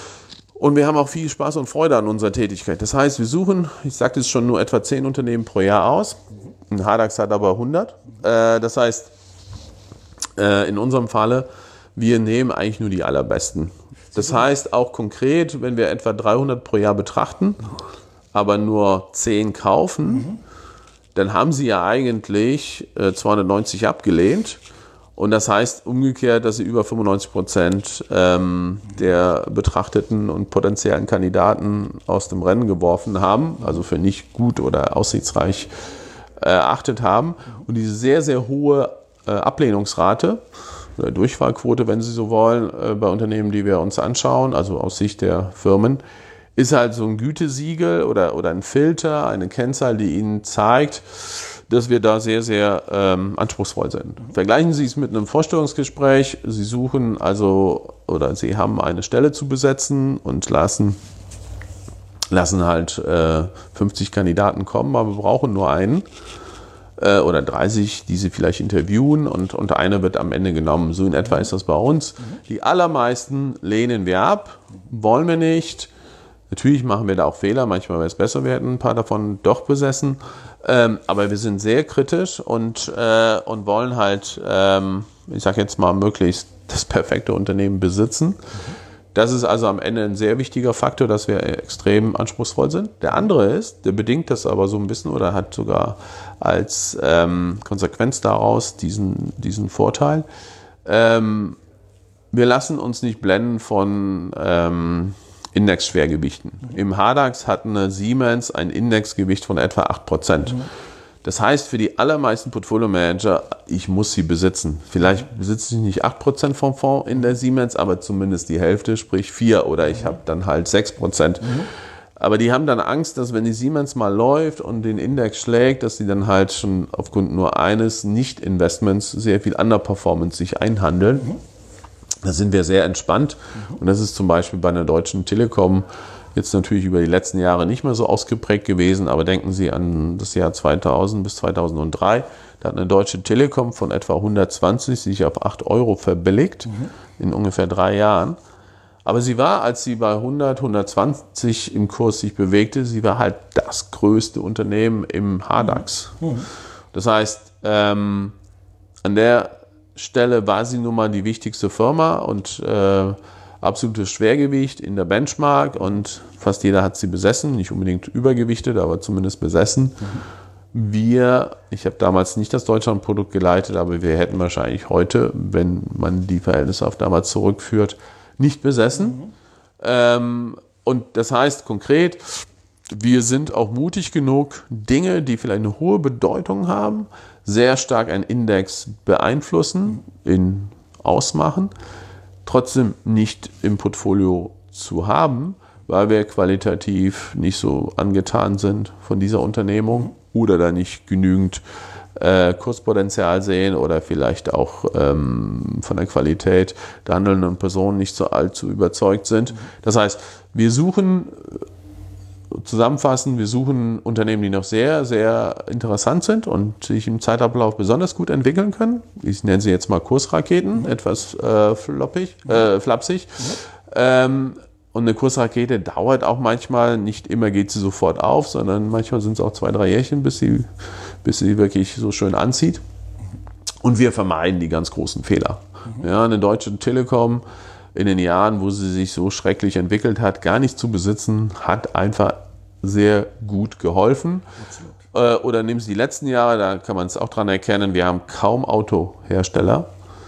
Und im HDAX sind äh, VW, Daimler und äh, BMW in der Summe etwas über 15 Prozent vom Index. Wir haben nur die BMW und auch sehr, sehr stark untergewichtet. Ähm, das heißt, ähm, die Sektoren oder auch die Einzelunternehmen, die besonders schlecht laufen, nicht zu besitzen oder nur in einem sehr, sehr geringen Umfang untergewichtet zu halten, hilft auch für die Gesamtperformance. Absolut. Und das gelingt ja nicht, wenn man Indexprodukte kauft. Da hat man eben alles mit drin. Ich glaube, auch dieser Kauf der Indexprodukte, der passiven Indexprodukte, ja. Führt ja nun dazu logischerweise, dass dann auch die Aktien gekauft werden müssen, entweder äh, physisch oder auch über irgendwelche Vehikel und treiben damit natürlich deren Kurse noch weiter an, Richtig. ohne, ich sage mal in Anführungszeichen Sinn oder Verstand, also ohne dass genau. ein Auswahlprozess in der Form operativ oder fundamental nicht gerechtfertigt, mhm. aber aufgrund der Geldschwemme, die dann vielleicht in bestimmte Indizes reingeht, einfach dann nach oben gespült. Was glauben Sie, woran liegt es trotzdem, dass immer wieder mal ja in Medien, in den Börsenpublikationen, in den Magazinen zu lesen ist, Mensch, Leute, kauft ETFs, weil die kosten ja kein ja. Geld und das ist das, ähm, ich meine, ich gehe ja davon aus, dass dann auch entsprechende Journalisten durchaus wissen, es gibt aber auch die ja. Manchmal sind es 20 Prozent, manchmal sogar 40 oder 50 Prozent der Fondsmanager, die besser sind als der Index. Ja. Also wird damit einfach nur äh, Sendezeit oder, oder Magazininhalt gefüllt, um dieses Thema immer wieder nach vorne zu bringen? Also woran liegt das, dass äh, ja, viele Privatanleger ja auch sicherlich der Meinung sind, auch Menschen, ja, da mache ich das, kostet ja nichts, äh, ja. passt das? Also es gibt verschiedene Erklärungen dafür. Ich will vielleicht mal drei schnell aufzählen. Mhm. Sie haben natürlich exakt die Indexentwicklung. Ja, wenn Sie einen DAX-ETF kaufen, gut, brauchen Sie jeden ja, Tag ja. nicht großartig sich zu informieren, sondern Sie gucken mal kurz eben entweder im Internet oder wo auch immer nach dem DAX-Stand und wissen, wo Ihr Vermögen steht. Mhm. Äh, also es ist schon sehr praktisch und äh, ich sage mal besonders leicht zu verfolgen. Aber das soll nicht der wichtigste Grund sein. Sie sprachen selbst an, die aktiven Fondsmanager schaffen es noch ungefähr zu, zu einem Viertel oder ein Drittel, den Index zu schlagen. Also es ist schon die Minderheit, nicht die Mehrheit aller Portfolio-Manager. Mhm. Ähm, und deswegen ist es jetzt mal ganz oberflächlich betrachtet ja nicht so ganz schlimm oder verkehrt, wenn man halt einen ETF kauft, der um einiges günstiger ist. Ähm, und vielleicht besser ist als das hauseigene Produkt einer Bank oder so, Sparkasse. Ja, äh, also hat er, hat ja nicht ganz ähm, an der Stelle so viel verkehrt gemacht. Mhm. Ähm, zur Verteidigung der aktiven Fondsmanager muss man aber auch Folgendes sagen. Ähm, zum einen sind viele ETFs an einem Index gekoppelt, der keine Dividendenausschüttungen berücksichtigt. Mhm. Das heißt, ähm, der ETF ist ein sogenannter reiner Kursindex, der ähm, klammert eben Dividendenzahlungen aus. Denken Sie an den S&P 500 in den USA, der kennt keine Dividendenausschüttung mhm. ähm, als Benchmark. Und der aktive Fondsmanager, der lässt natürlich auch immer die Dividendenzahlung mit einfließen mhm. und hat an der Stelle hausintern im Regelfall auch die höhere Messlatte, nämlich einen sogenannten Performance Index, der eben auch die Dividendenzahlung mit enthält. Mhm. Ähm, dritter Aspekt, ein ETF hat nahezu keine Kosten, also die Verwaltungsvergütung ist extrem gering. Mhm. Und ein Index per se, per Definition, hat schon mal gar keine Kosten. Mhm. Ein DAX oder ein Eurostox 50 kennt keine Kosten. Das ist ein theoretisches Konstrukt, mhm. was nur eine Rechengröße mhm. darstellt. Es ist aber eben nicht ein Produkt, welches Aufwand macht oder ähm, Kosten verursacht. Und deswegen ist es schon im ersten Schritt ein bisschen äh, ich sag jetzt mal äh, zugespitzt, natürlich unfair einem Portfolio-Manager gegenüber, äh, sich mit einem Index zu vergleichen, weil natürlich der Fonds Arbeit verursacht. Der Fonds auch, ähm, ob es der Wirtschaftsprüfer ist, der bezahlt werden muss oder die Depotbank, die das Produkt ähm, abwickelt, etc., der hat einfach Ausgaben. Und die werden natürlich im Zeitablauf auch äh, die Performance ein bisschen reduzieren. Mhm. Ja, weil die auch gedeckt sein müssen. Was am Ende dabei rauskommt. Genau. So deswegen, deswegen ist es eigentlich umso erstaunlicher und positiver zu bewerten, dass es trotzdem noch etwa ein Drittel aller aktiven Fondsmanager schafft, mhm. einen Index zu schlagen, mhm. weil sie, um es mal ganz klar auf den Punkt zu bringen, mindestens ein Prozent pro Jahr Nachteil haben durch die Kosten, die entstehen. Mhm. Und wenn sie dann also besser sind als der Index, dann haben sie eigentlich Vorkosten noch, noch mal zusätzlich ein Prozent besser abgeschnitten. Ja. Ähm, und diese Thematik mit den Kosten und Ausgaben gegenüber den ETFs, die ja im Regelfall so 10, 20, 30 Basispunkte kosten, ist das natürlich ähm, vom direkten Vergleich her immer noch sehr äh, großer Abstand, aber nicht mehr aber nicht mehr ganz so ausgeprägt wie gegenüber dem Index, der keine Kosten hat. Kurze Erläuterung, 20 Basispunkte heißt ca. 0,2 Prozent. 0,2 Prozent, richtig. Mhm. Ähm, aber da kann ich nur eine Empfehlung aussprechen an Anleger. Schauen Sie sich wirklich ein Produkt an, was schon seit vielen Jahren vom gleichen Team oder Person ähm, verwaltet wird. Mhm. Also Kontinuität da ist, weil es gibt natürlich auch Produkte, die wechseln in, in der Verantwortlichkeit. Mhm. Da können Sie also den Blick nach hinten werfen und einen Vergleich anstellen. Wie hat er sich geschlagen? Wie war das Produkt in, in, im ganzen Zeitablauf? Und der zweite Hinweis wäre von meiner Seite her, wie stetig, wie konstant ist die Performance. Mhm. Es gibt nämlich manchmal Produkte, die sind ein Jahr lang irre gut mhm. oder auch zwei, aber dann schmieren sie ab oder fallen deutlich zurück. Oder umgekehrt, die sind halt äh, auch mal drei Jahre in Folge nicht so toll, aber nur minimal hinterm Index.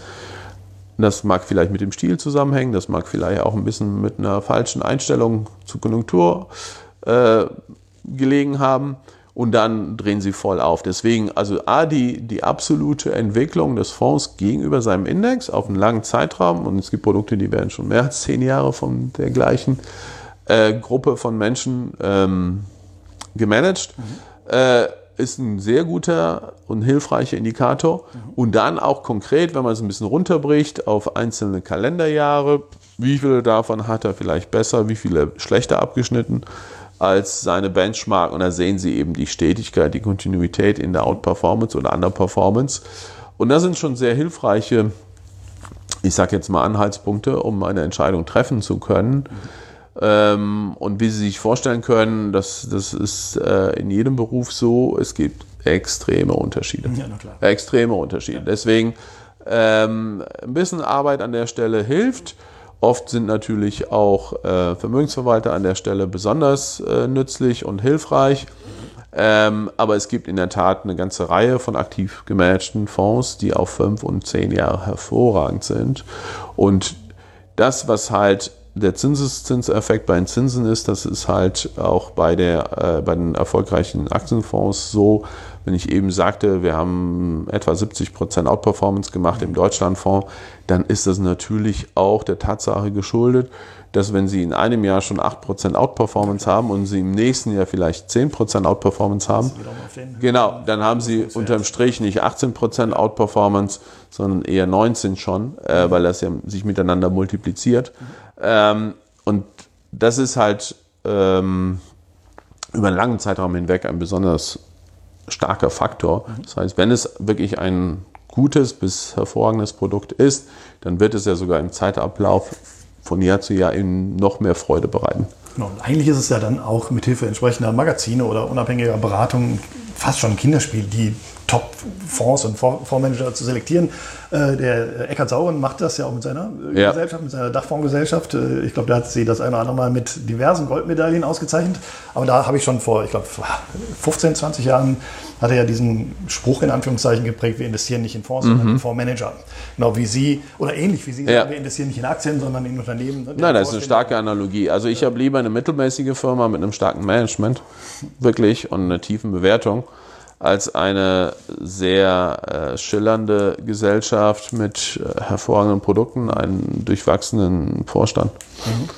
Denn äh, vielleicht an der Stelle eine kühne These, die erfolgreichste Firma können Sie trotzdem äh, fast ruinieren, ja. wenn Sie halt ein paar sehr schlechte Entscheidungen treffen. Und sei es nur, dass Sie die Kultur zerstören, sei es, dass Sie überteuerte Akquisitionen vornehmen oder sei es, dass Sie halt im Zeitablauf ähm, ein wenig, äh, ich sag jetzt mal, an, an Disziplin und Fokus äh, verlieren und äh, eben nicht mehr so hart arbeiten und nicht mehr sich so für die Sache einsetzen, sondern ich sag mal von den, von den ähm, erlangten ähm, in der Vergangenheit erarbeiteten Status halt zehren. Mhm.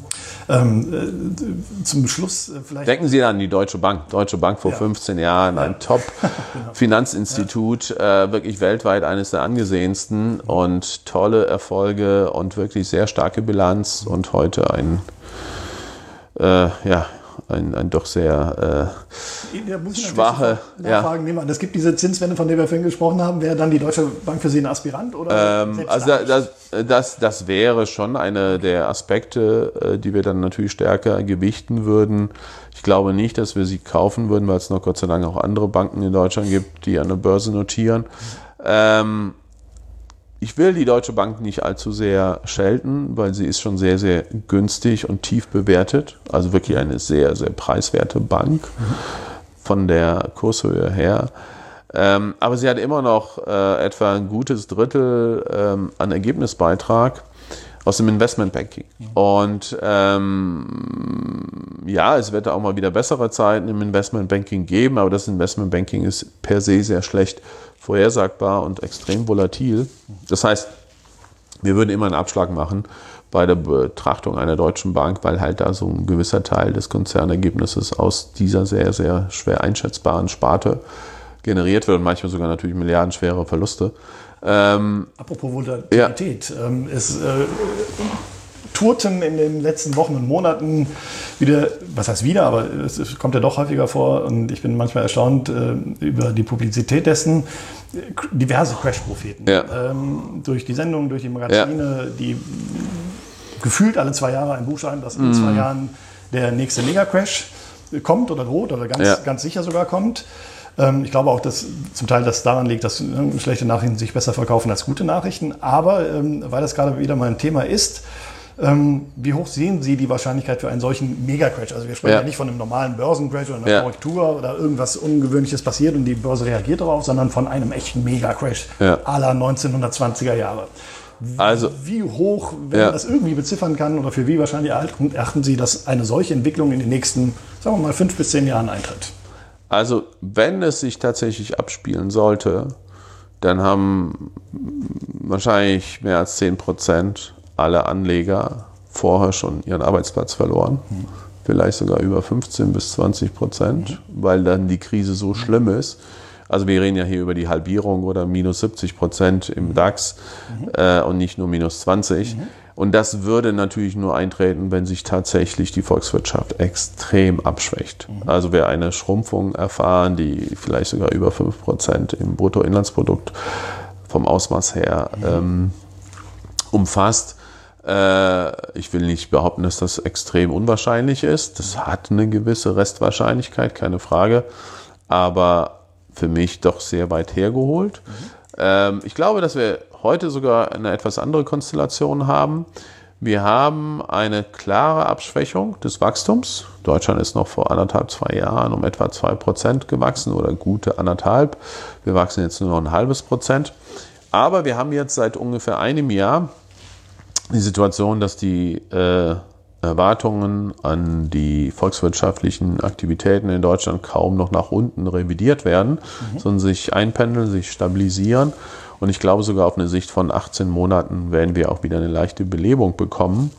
Ähm, wir haben ja in den USA Wahlen. Das ist eigentlich immer ein Grund für den amtierenden US-Präsidenten, nochmal ein paar Register zu ziehen und die Wirtschaft zu stimulieren. Wir haben eine amerikanische Notenbank, die äh, im Dezember 2018, also jetzt vor etwa äh, 13 Monaten das letzte Mal die Zinsen erhöht hat und seitdem schon zwei oder dreimal gesenkt hat. Das heißt, hier ist ja ganz klar der, der Trend nach unten.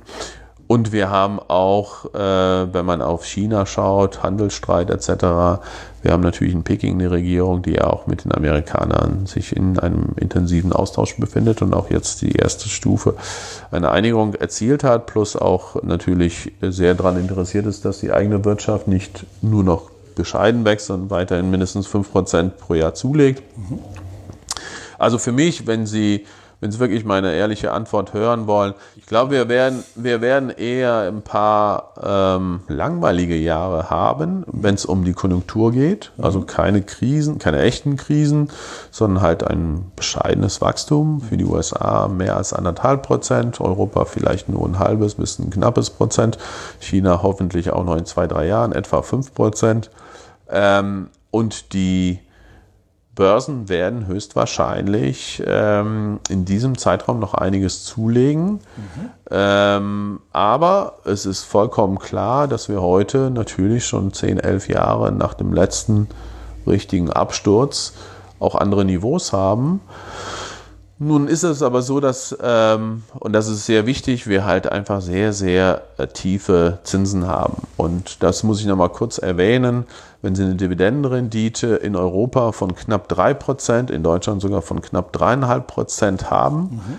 aber auf eine zehnjährige französische Staatsanleihe eigentlich keinen Zins bekommen, in Deutschland sogar minus ein Viertel Prozent, in der Schweiz minus 0,7 Prozent, dann ist das Interesse für stabile, gute und ähm, solide Unternehmen, die halt eine nette Dividende zahlen, doch sehr ausgeprägt. Mhm. Und diese Attraktivität der Aktie, gerade wenn es um verlässliche Gesellschaften geht, würde dann erhalten bleiben.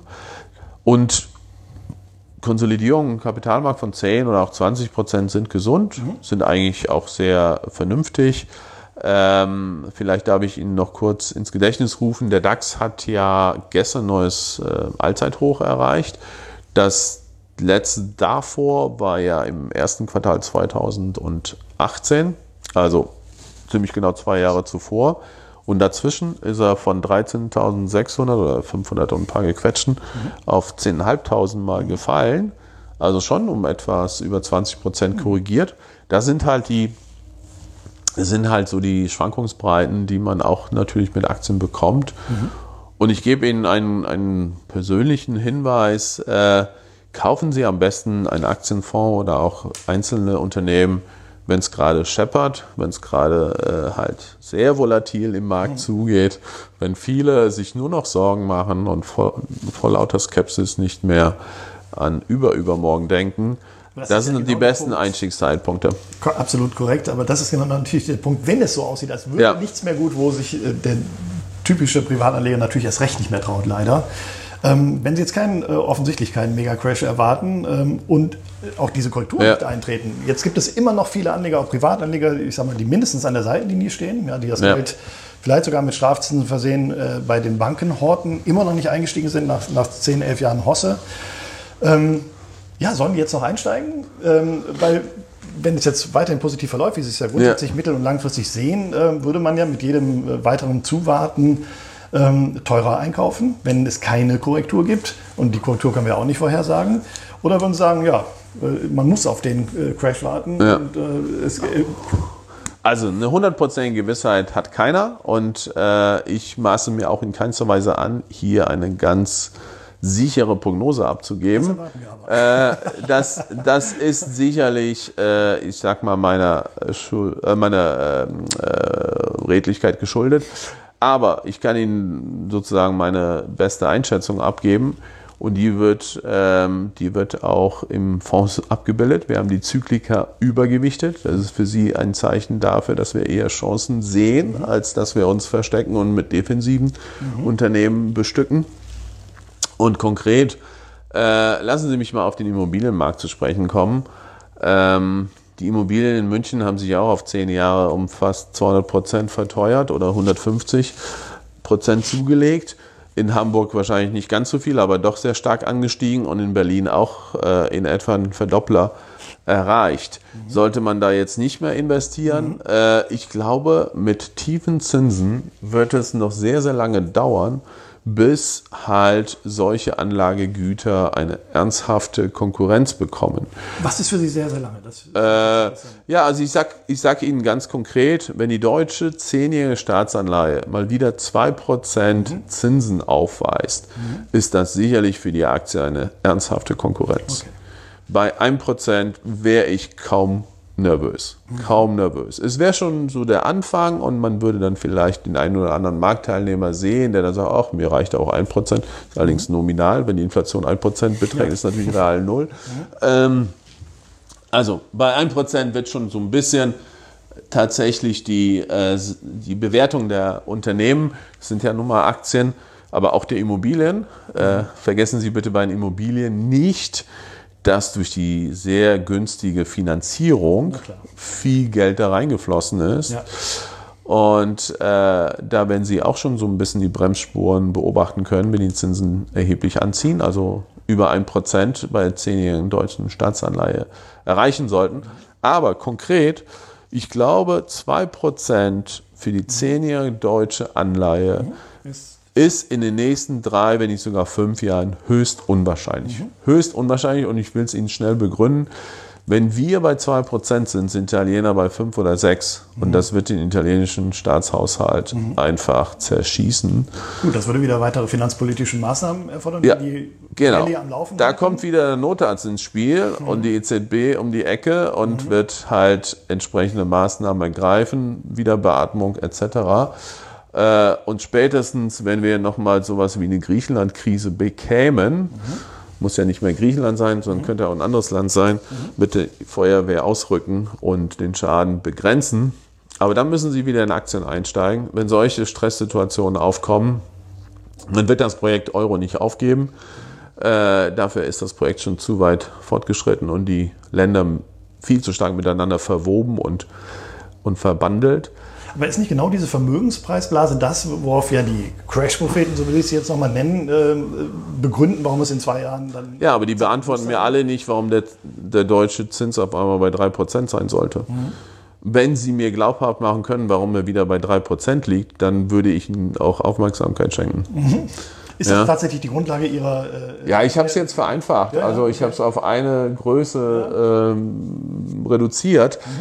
Also ich habe in der Tat, wenn die zehnjährige deutsche Staatsanleihe mir 3% bietet, habe ich natürlich einen echten Zins. Ja, klar.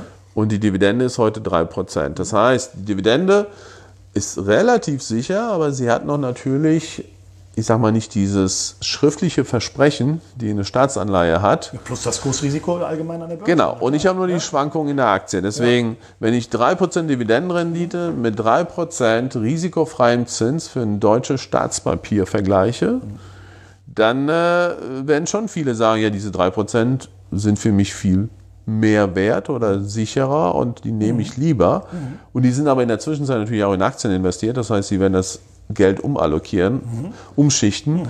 also aus Aktien abziehen, ohne dass vielleicht die Wirtschaft äh, an der Stelle äh, der Hauptgrund wäre. Ähm, also von daher bei 1%, 10 Jahre deutscher Staatsanleihe, wird es sicherlich schon den einen oder anderen geben, der darüber nachdenkt und vielleicht auch ganz wenige, die es auch machen. Bei 2% ist es schon eine ernsthafte Konkurrenz und bei 3% ist es halt ein klarer Pluspunkt für die deutsche Staatsanleihe. Okay, aber das hieß ja trotzdem nicht, nach dem, was wir vorhin gesagt ja. haben, dass Sie dann nicht mehr in Aktien investieren würden, also weder als Fondsmanager. Nein, nein, man wird die Six natürlich weiterhin ihre Gewinne Jahr für Jahr ausbauen mhm. und ihre internationale Ausbreitung voran ähm, treiben und hoffentlich auch weiterhin eine schöne Dividende zahlen, die im Übrigen schon seit vielen, vielen Jahren auch jährlich gesteigert wird. Mhm ähm, und ab und zu mal sogar eine Sonderdividende kommt. Nein, das nicht.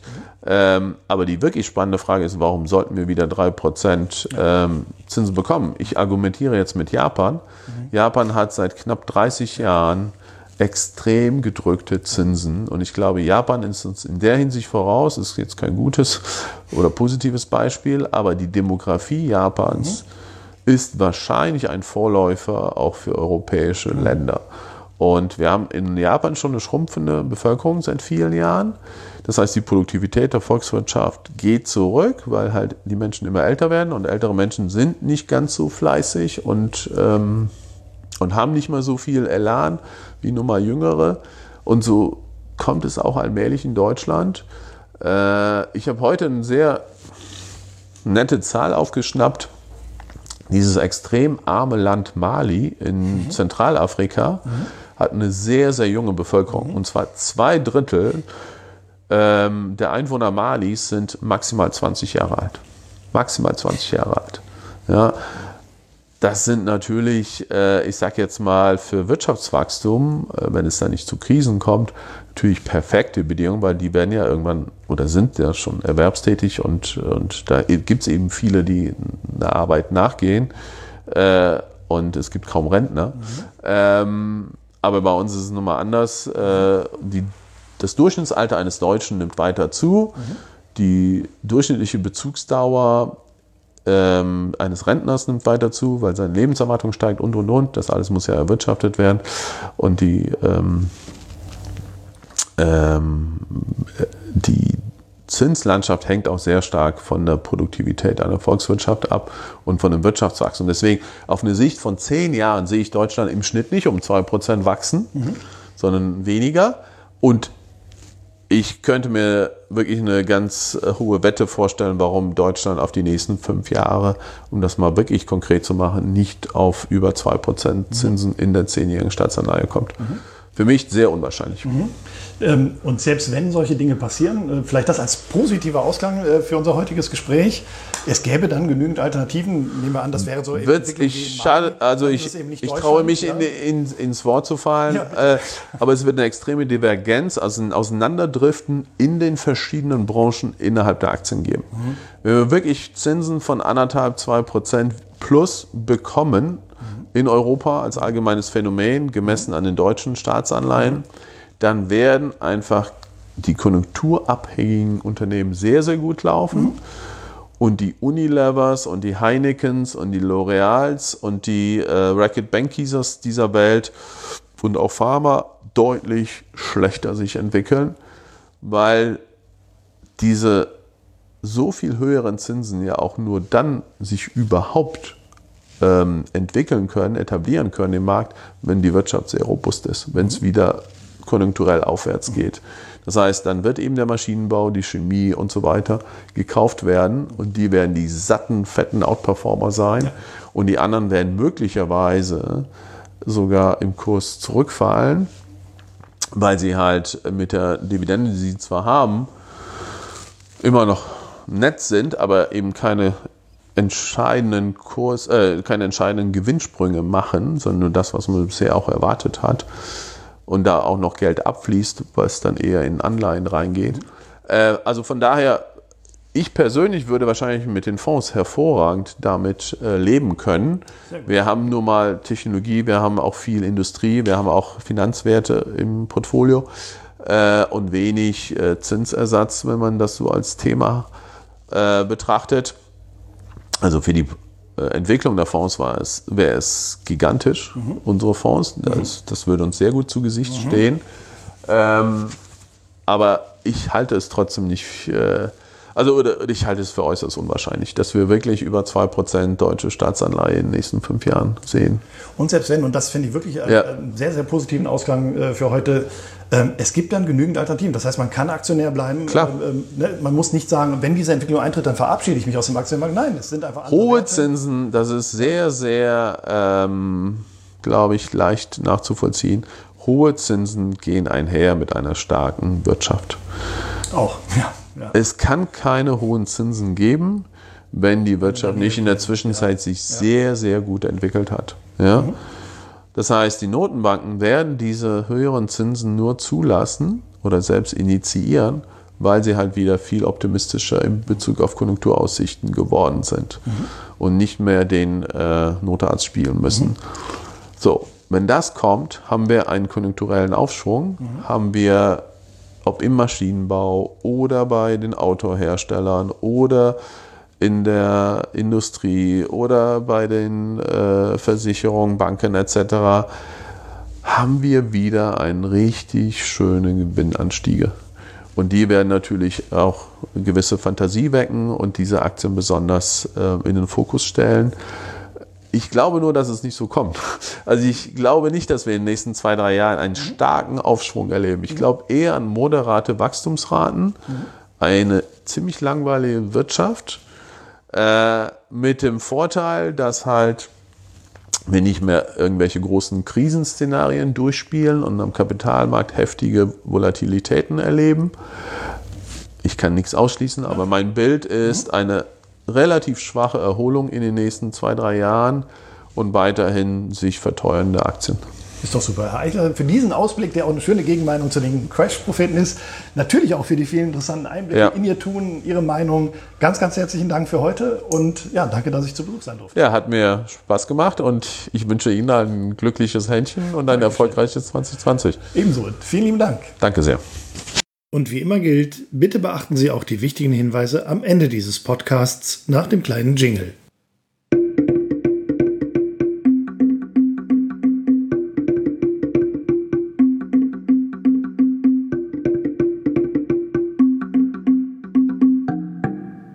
Nun noch einige wichtige Hinweise für Zuhörerinnen und Zuhörer des FinPods, des Podcasts der Schutzinvest. Die Schutzinvest GmbH und Co. KG ist im Rahmen der Anlageberatung nach 1 Absatz 1a Nummer 1a Kreditwesengesetz und der Anlagevermittlung gemäß 1 Absatz 1a Nummer 1 Kreditwesengesetz als vertraglich gebundener Vermittler gemäß 2 Absatz 10 Kreditwesengesetz ausschließlich im Namen für Rechnung und unter Haftung der Finet Asset Management AG tätig. Dieser Podcast dient nur allgemeinen Informationszwecken zu diversen Finanzthemen. Der Podcast stellt somit keine Finanz-, Versicherungs-, Anlage-, Steuer- und/oder Rechtsberatung dar und ersetzt somit eine solche auch nicht. Im Gegenteil, das Hinzuziehen eines entsprechenden fachlichen, rechtlichen und/oder steuerlichen Beraters wird dringend angeraten vor entsprechenden Entscheidungen Ihrerseits. Auch beinhaltet dieser Podcast keinerlei Einladung, Anregung, Empfehlung und/oder Aufforderung zum Kauf, Zeichnen, Halten, Verkaufen oder sonstigen Handel von Wertpapieren, Derivaten, Finanzinstrumenten, Immobilien, Edelmetallen, Sachwerten also schlichtweg jedweder materiellen oder immateriellen Sache und soll auch nicht so verstanden werden. Gleiches gilt für den Abschluss, den Wechsel, das Stilllegen und oder die Kündigung eines Versicherungsvertrages. Alle Angaben und Informationen erfolgen ohne Gewähr. Es wird kein Anspruch auf Aktualität, Richtigkeit oder Vollständigkeit erhoben. Weitere wichtige Angaben wie das Impressum und die Datenschutzerklärung der Schutzinvest entnehmen Sie bitte der Internetseite www.schutzinvest.de-impressum.